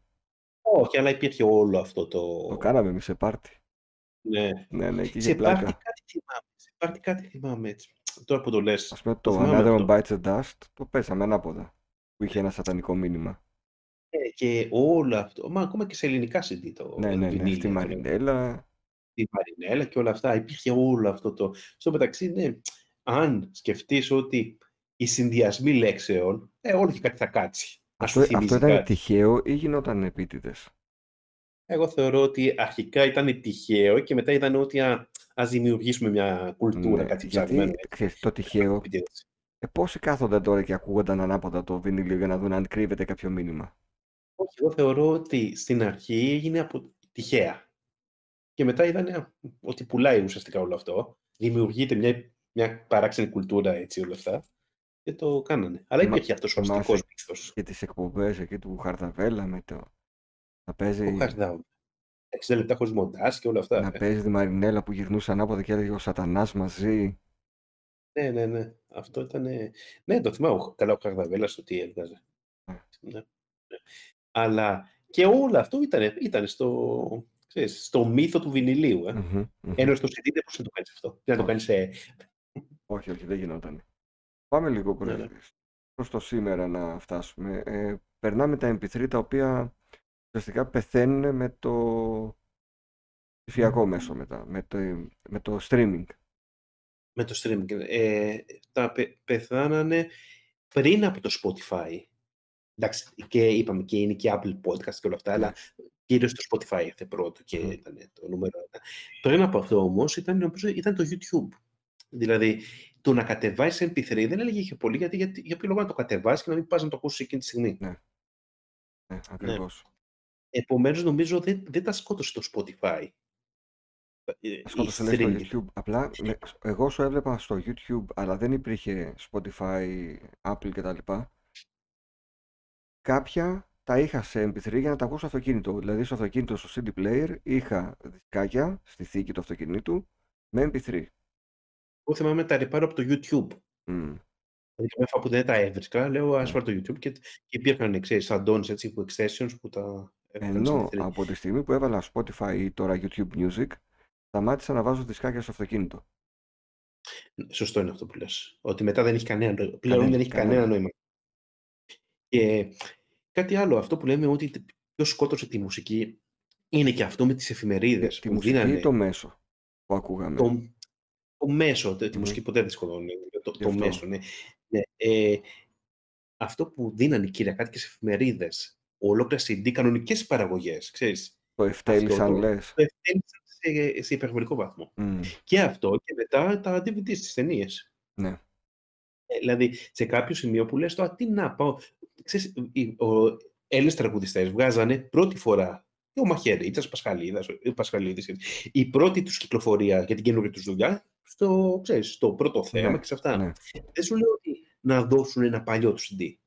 Σου λέω για την καινούργια τους δουλειά, ναι, και Ρέμο θυμάμαι να έχει δώσει. Ε, όλο αυτό, επομένως, λες, θες, όταν στο δίνει τη εφημερίδα που κάνει τρία με τέσσερα ευρώ, αυτό. Θες, τι, γιατί να πας να, να ψάξεις τώρα στο δισκάδικο να το αγοράσεις. Ναι.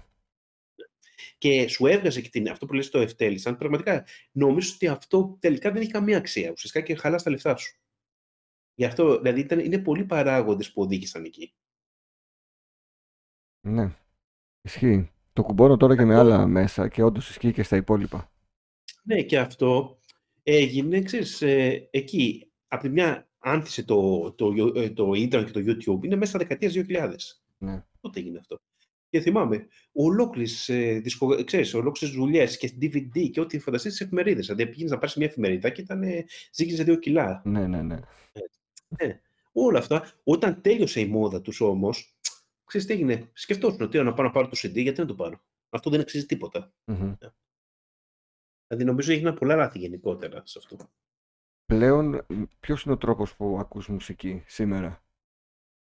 Ε, Κατά κανόνα στο αυτοκίνητο, mm-hmm. ε, μέσω υπηρεσιών, mm-hmm. ξεκάθαρα. Ε, έχω όπως ε, τη μουσική είναι εξής. Εκτός από μουσική, θα βάλω να ακούσω τα αγαπημένα συγκροτήματα, ξέρεις, τρα, τραγουδία και όλα αυτά. Μετά θα βάλω να ακούσω κάποιο podcast, mm-hmm. όπως η Χρονομηχανή. Mm-hmm. Όχι, εντάξει. Αλλά μετά, δηλαδή, έχει συνδυαστεί. Μετά θα βάλω λίγο ραδιόφωνο. Παίζει να βάλω λίγο ραδιόφωνο. Mm-hmm. Δηλαδή, βλέπεις τι γίνεται. Αυτό που λέμε.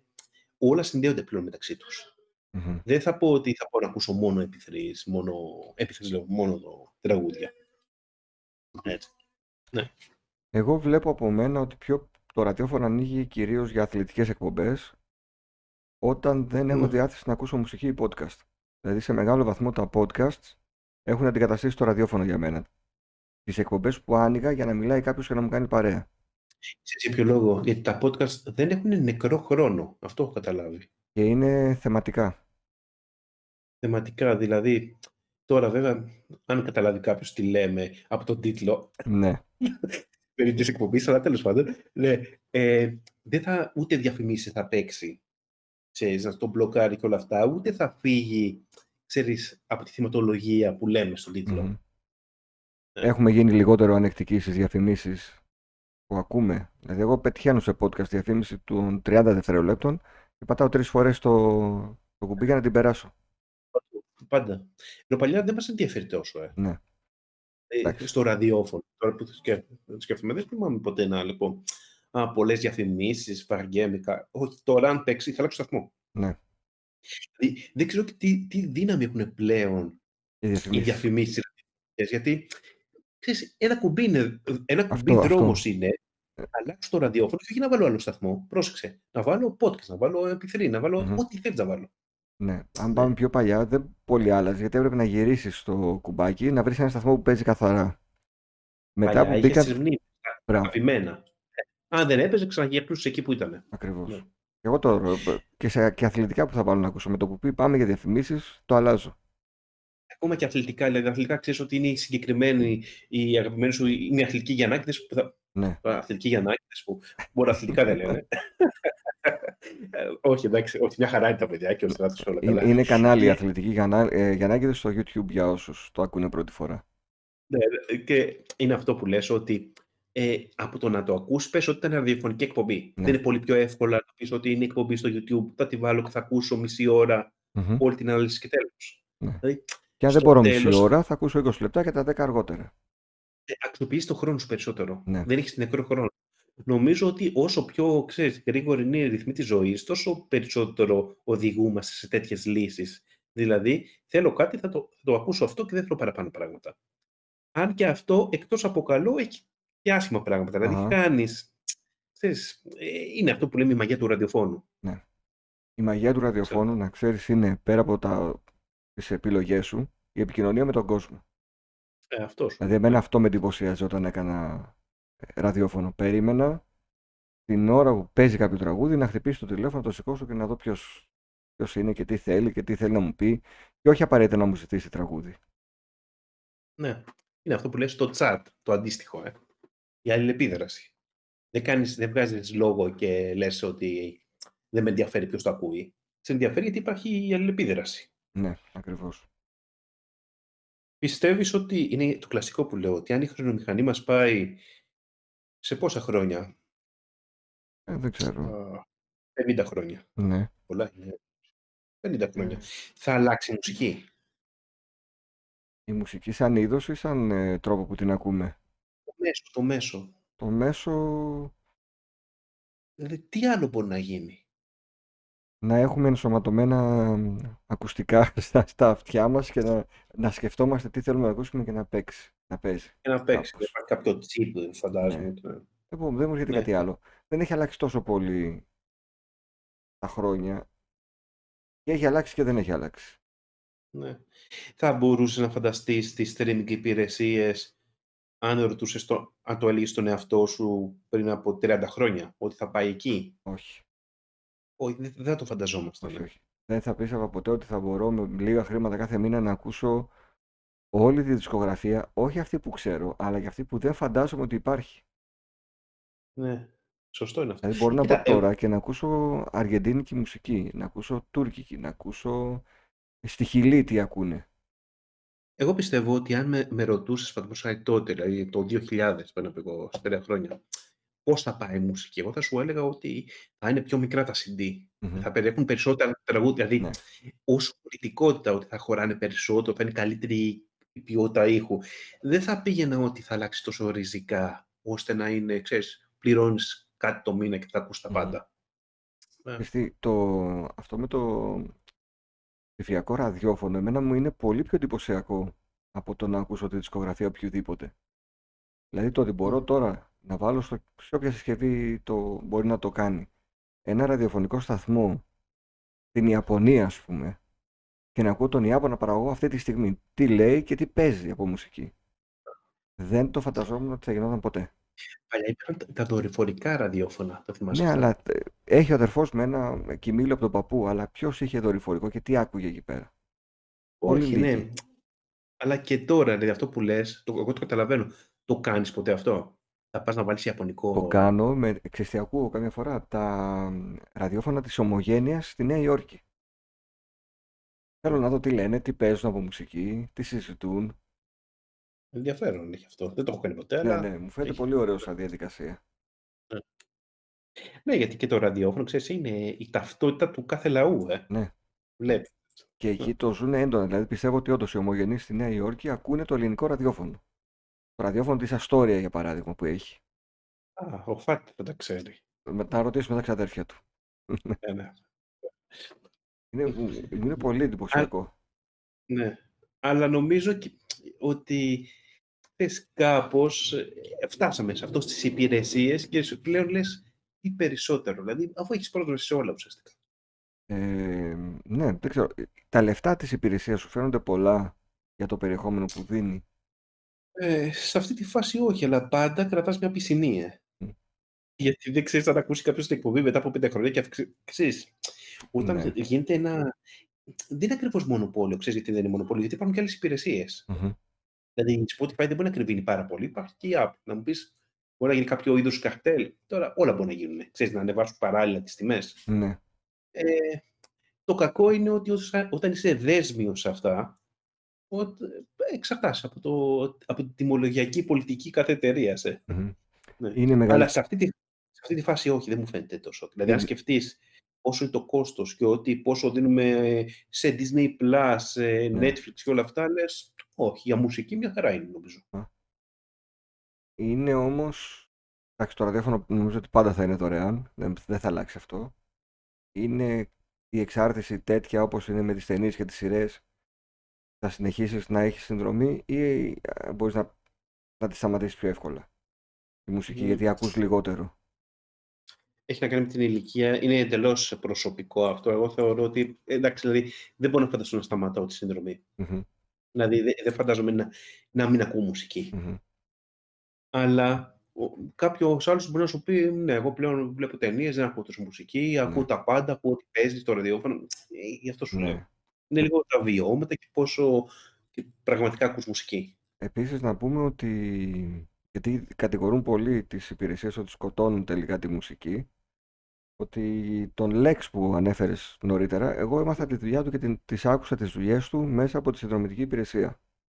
Και πήγα και είδα συναυλία του γιατί τον γνώρισα μέσα από τη συνδρομητική υπηρεσία. Ε, θεωρώ οι περισσότεροι αυτό κάνανε. Δηλαδή όταν γέμισε το γήπεδο στη Νέα Σμύρνη. Και το καθαρό εδώ στη Θεσσαλονίκη. Ναι, δηλαδή θεωρώ ότι πλέον η πρόσβαση και η δημοφιλία του στις σχετικά μικρές ηλικίες, ναι. σε νερά άτομα, ήταν μέσω stream και υπηρεσιών. Εγώ αν ήταν... δεν υπήρχε, πιθανότατα δεν θα το γνώριζα. Θα έπρεπε να ακούω κάποιο συγκεκριμένο ραδιόφωνο που παίζει αυτή τη μουσική. Αν θα το ανακάλυψω από το αυτό το ραδιόφωνο, και έτσι θα το μάθαινα. Ε, υπάρχει κάτι άλλο. Και σκέψου σε αυτή την ηλικία, ούτε θα πήγαινε να πω, Α, να πάρω ένα σι ντι του Λέξ να τον ακούσω αν είναι. Ναι. Θα έλεγα, Όχι, καλά. Εντάξει, ωραίος είναι. Ενώ τώρα, ναι. ενώ τώρα με το Spotify πηγαίνεις, το ακούς, τέλος. Ακριβώς. Δύο κλικ είναι. Δηλαδή, πραγματικά. Αυτό, αυτό είναι δύο κλικ. Για να το ακούσει. Και, και ουσιαστικά πόσα συγκροτήματα και τραγουδιστές μάθαμε από τις υπηρεσίες που δεν θα τους ακούγαμε. Mm-hmm. Ποτέ. Εγώ πάρα πολλούς και Έλληνες και ξένους. Ναι. Είναι και αυτό που κάποια στιγμή θα μιλήσουμε και για τα video games, που λέμε για τις indie παραγωγές. Η παραγωγή, δηλαδή, άμα στην δώσει υπηρεσία, πόσοι μαθαίνουν κάποιο indie παιχνίδι μέσω υπηρεσιών που δεν θα το ναι. κατεβάζαν ποτέ. Το indie είναι, το από το independent να πούμε, είναι μικρές ομάδες ατόμων, ναι. δεν ανήκουν σε κάποια μεγάλη εταιρεία, ούτε έχουν τη χρηματοδότηση τη μεγάλη και προσπαθούν... Όπως... Αντίστοιχα με τα παιχνίδια είναι παντού. Ή, ή σκεφτείτε το αντίστοιχο όπως ε, να παίξει μια μικρή παραγωγή το Netflix. Το, πλά, το Netflix παίζει τέλος πάντων, άρα αντίστοιχα είναι. Ναι. Δηλαδή αυτές οι μικρές παραγωγές δεν σημαίνει αυτόματα ότι όλοι θα πηγαίνουν να τις αγοράσουν. Η αλήθεια είναι ότι οι περισσότεροι θα ξανακάνουν για την ύπαρξή τους. Ακριβώς. Γιατί καμιά φορά δαιμονοποιούμε τις υπηρεσίες και ξέρεις, κάπως δεν, ε, δεν βλέπουμε και την καλή πλευρά το τι έχουν προσφέρει. Θα είχε πολύ ενδιαφέρον αν πετύχω ξανά τον Λέξη στον δρόμο, όπως έχει γίνει, να τον ρωτήσω τη γνώμη του για τη συνδρομητική υπηρεσία της μουσικής. Αν νομίζω ότι θα λέξει για τη χρονομηχανή. Όχι, δεν νομίζω να ακούει τη χρονομηχανή. Θα πεις, θα σας πω μόνο το ρετήρ έχω ακούσει και αυτό είναι εσύ. Δηλαδή δεν άκουσες την πρώτη μέρα στο σχολείο. Όχι, όχι. Το ρετήρ και τους απαράδεκτους που είναι τα πιο επιτυχημένα της χρονομηχανής. Ναι, θα ήθελα να το ρωτήσω και να πιστεύω θα μου πει ότι εμένα με βοήθησε πάρα πολύ αυτό το συνδρομητικό. Ναι. Με έμαθε ο κόσμος. Ξέρεις, είναι λίγο της μόδας να, να κατηγορούν τις υπηρεσίες νομίζω. Ναι. Mm. Ωραία, νομίζω, νομίζω... Ξέρεις, το πιάσαμε από την αρχή, φτάσαμε νομίζω στο σήμερα, μπορούμε να κλείσουμε σιγά σιγά. Ναι, κάναμε την αναδρομή και είπαμε, είδες, είπαμε για ραδιόφωνο αρκετά πράγματα, πήγαμε... Ναι.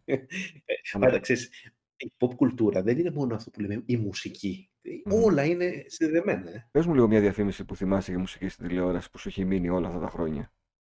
Για μουσική στην τηλεόραση.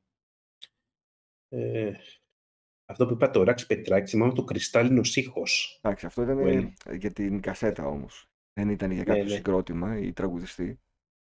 Προσπαθώ να, να θυμηθώ για... Θυμάσαι, το Στάρε έπαιζε ένα διάστημα, συνέχεια, δικές του παραγωγές. Θυμάμαι, ναι, ναι, ναι. Ε, θυμάμαι από... και το Alter. Ναι. Το Alter που έπαιζε από Σαντιγκάι, ναι, με ναι, τα ναι. Πασχαλιάτικα και όλα αυτά. Θυμάμαι που λέει το ε, De facto. Αχα. Ε, είναι Μοντάζ. Πο... Μοντάζ είναι πολύ φίλος ο Νίκος, ο τραγουδιστής, να ξέρεις. Ε, μοντάζ θυμάμαι, δηλαδή ήταν τότε μια περίοδος τα μέσα του ενενήντα. Μοντάζ τραγουδούσαν το «Ε, ουρανέ», αυτό ήταν στη διαφήμιση.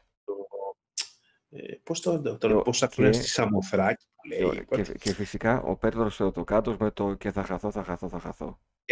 Ναι, κοίτα, αυτά τα κομμάτια, πλήση εγκεφάλου, θεωρούνται κάλλιστα ακούσματα.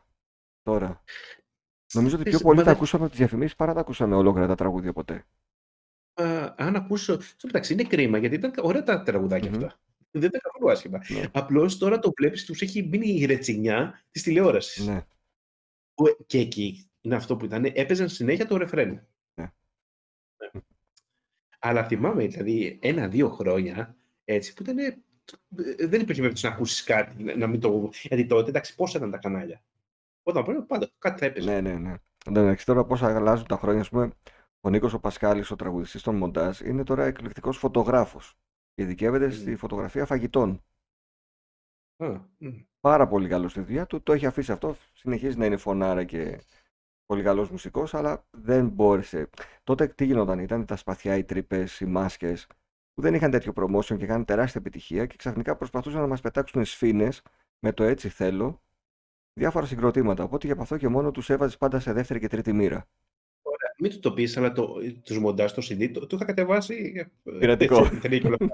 Και ξέρεις, διαπίστωσα, ήταν πολύ ωραία δουλειά. Ναι. Δηλαδή, μπορεί το, το Star, το Alter, αυτά να, να παίζανε ένα-δύο ταχυτάκια που είχαν, ναι. Αλλά και τα υπόλοιπα κομμάτια. Καλά, δεν ήταν ότι πάμε να κάνουμε ένα πιασάρικο ρεφρέν και ό,τι αρπάξουμε. Όχι, όχι. Δηλαδή, νομίζω, νομίζω ότι στη συγκεκριμένη περίπτωση και για τους de facto. Ναι. De facto, είχαν πολύ ωραία, πολύ ωραία δουλειά έτσι. Και, και δεν έκανε μόνο ένα σι ντι, είχαν κάνει τρία-τέσσερα. Ε, νομίζω αδικήθηκαν λίγο. Ναι, ήταν, θεωρούσαν ήταν ο... η πλήση εγκεφάλου που μας κούρασε. Ναι, ναι. Ενώ αν, τα, αν πας τώρα να ακούσεις ψύχρεμα, να ακούσεις όλο το άλμπουμ που είχαν κάνει τότε, θα δεις ότι ξέρεις, μια χαρά ήταν. Δεν πιάνανε επίπεδα, είναι αυτό που είπες, ότι τον, δεν πιάνανε τα επίπεδα, τα επίπεδα των σπαθιών, τρύπες και όλα αυτά. Όχι, οκ. Okay. Αλλά παρόλα αυτά δεν σημαίνει ότι όλα τα συγκρότηματα θα είναι νούμερο ένα. Ναι. Ήταν αξιοπρεπέστατα. Ναι, ναι, ναι, βέβαια. Ωραία. Ε, Όπου θα έχουμε να κάνουμε μια χρονομηχανή με ελληνική ροκ, φαντάζομαι. Ελληνική ροκ. Όπως αυτό θυμάμαι, άκου να δεις μια περίοδο. Το είδες τώρα που λες για διαφημίσεις. Αν και οι διαφημίσεις και θα είναι κούμπι. Είναι, θυμάμαι που, που έπαιζε το, το σι ντι του Κότσερα με το τσιγάρο. Α, ναι. Που κάθε λίγο και λιγάκι το ναι, έδειχνε ναι, ναι. το τσιγάρο που κάτω συνέχεια. Δηλαδή. Είναι αυτό, είναι όταν ε, στα πρώτα χρόνια της ιδιωτικής τηλεόρασης ήταν γινόταν χαμός με αυτά. Mm. Όχι, ξεχάσα αυτό, τώρα που το λες το θυμάμαι. Μα θυμάμαι τόσο, και, και έλεγε η δεύτερη δουλειά του Γιάννη Κότσερ. Το ναι, πρώτο ναι, ναι. ήταν το λέει, λέει, λέει. Και, και η δεύτερη δουλειά και το συνέχεια, συνέχεια. συνέχεια. Ναι. Ωραία. Νομίζω φτάσαμε στο τέλος για σήμερα. Περάσαμε, ναι. Για λίγο περάσαμε τη μία ώρα, μία ώρα και δέκα λεπτάκια. Ήταν η δέκατη τέταρτη χρονομηχανή, μεγαλώσαμε μουσικά με αυτά τα μέσα, πολλά από αυτά τα επιμέρους θα είναι ξεχωριστές χρονομηχανές. Ναι, μεγαλώσαμε τελικά το νούμερο αν κρατούσες ένα μέσο, όχι γενικότερα το αγαπημένος σου, αλλά είναι αυτό ποιο μέσο ουσιαστικά συνδε... συνδέθηκε με την ενηλικίωση. Νομίζω... Εγώ θα αφήνω το σι ντι να σου πω. Με τα, με τα φοιτητικά χρόνια έχω συνδέσει το εμ πι θρι. Έχω συνδέσει τις άπειρες Winamp playlists και τις άπειρες ώρες ε, να ακούω μουσική. Το δέχομαι. Είναι, είναι η γενιά του εμ πι θρι. Ναι. Ακριβώς. Okay. Ενώ έχω πολύ καλές αναμνήσεις από όλα, εκεί άκουσα την περισσότερη μουσική που, που θυμάμαι. Εγώ τελικά νομίζω, έχεις δίκιο. Εγώ είπα το σι ντι. Βέβαια το εμ πι θρι να πεις είναι εξέλιξη. Όχι, είναι ξεχωριστό. Ναι. Γιατί δούλεψε με διαφορετικό τρόπο το εμ πι θρι και συμφωνώ τελικά. Το εμ πι θρι ήταν γιατί ήταν συνδυάστηκε με τα αθλητικά χρόνια. Αλλά το τι προτιμάω τελικά, προτιμάω αυτό που έχω τώρα. Ο... Ναι. Αυτό. Συνδρομητικό Έχεις πακέτο, εύκολη πρόσβαση. Πώς θα καταλαβαίνεις αυτό? Γιατί σκέφτεσαι, για φαντάσου τότε να είχαμε τα πακέτα αυτά. Δεν θα τα καλύτερα. Βέβαια, ξεστή. Να, να πούμε και αυτό, ότι μπορείς να ακούσεις μουσική στο YouTube βλέποντας τις διαφημίσεις και να μην πληρώσεις τίποτα. Δεν σημαίνει ότι επειδή υπάρχει στο YouTube πρέπει να πληρώσουμε και τη συνδρομή. Μπορώ να κάνω υπομονή πέντε με δεκαπέντε δευτερόλεπτα, πόσο είναι η διαφήμιση. Αυτό. Όχι, όχι, με χαρά είναι. Και γι' αυτό σου λέω ότι καμιά φορά είπαμε δαιμονοποιούμε την εξέλιξη και όλα αυτά. Όχι, εγώ θα πιστεύω ότι αν είχαμε αυτές τις υπηρεσίες τότε, θα ήταν κάτι εξωπραγματικό. Πραγματικά. Ε, θα ήθελα ως φοιτητής να είχα αυτή την πρόσβαση. Ναι, και εγώ πάρα πολύ. Αυτά για σήμερα. Για αύριο, για όποτε μας ακούσετε, τέλος πάντων. Podcast είμαστε. Ακούστε όποτε μπορείτε και ακούστε και τα προηγούμενα αν δεν, τα έχετε, δεν το έχετε κάνει ήδη. Καλή συνέχεια. Γεια σας.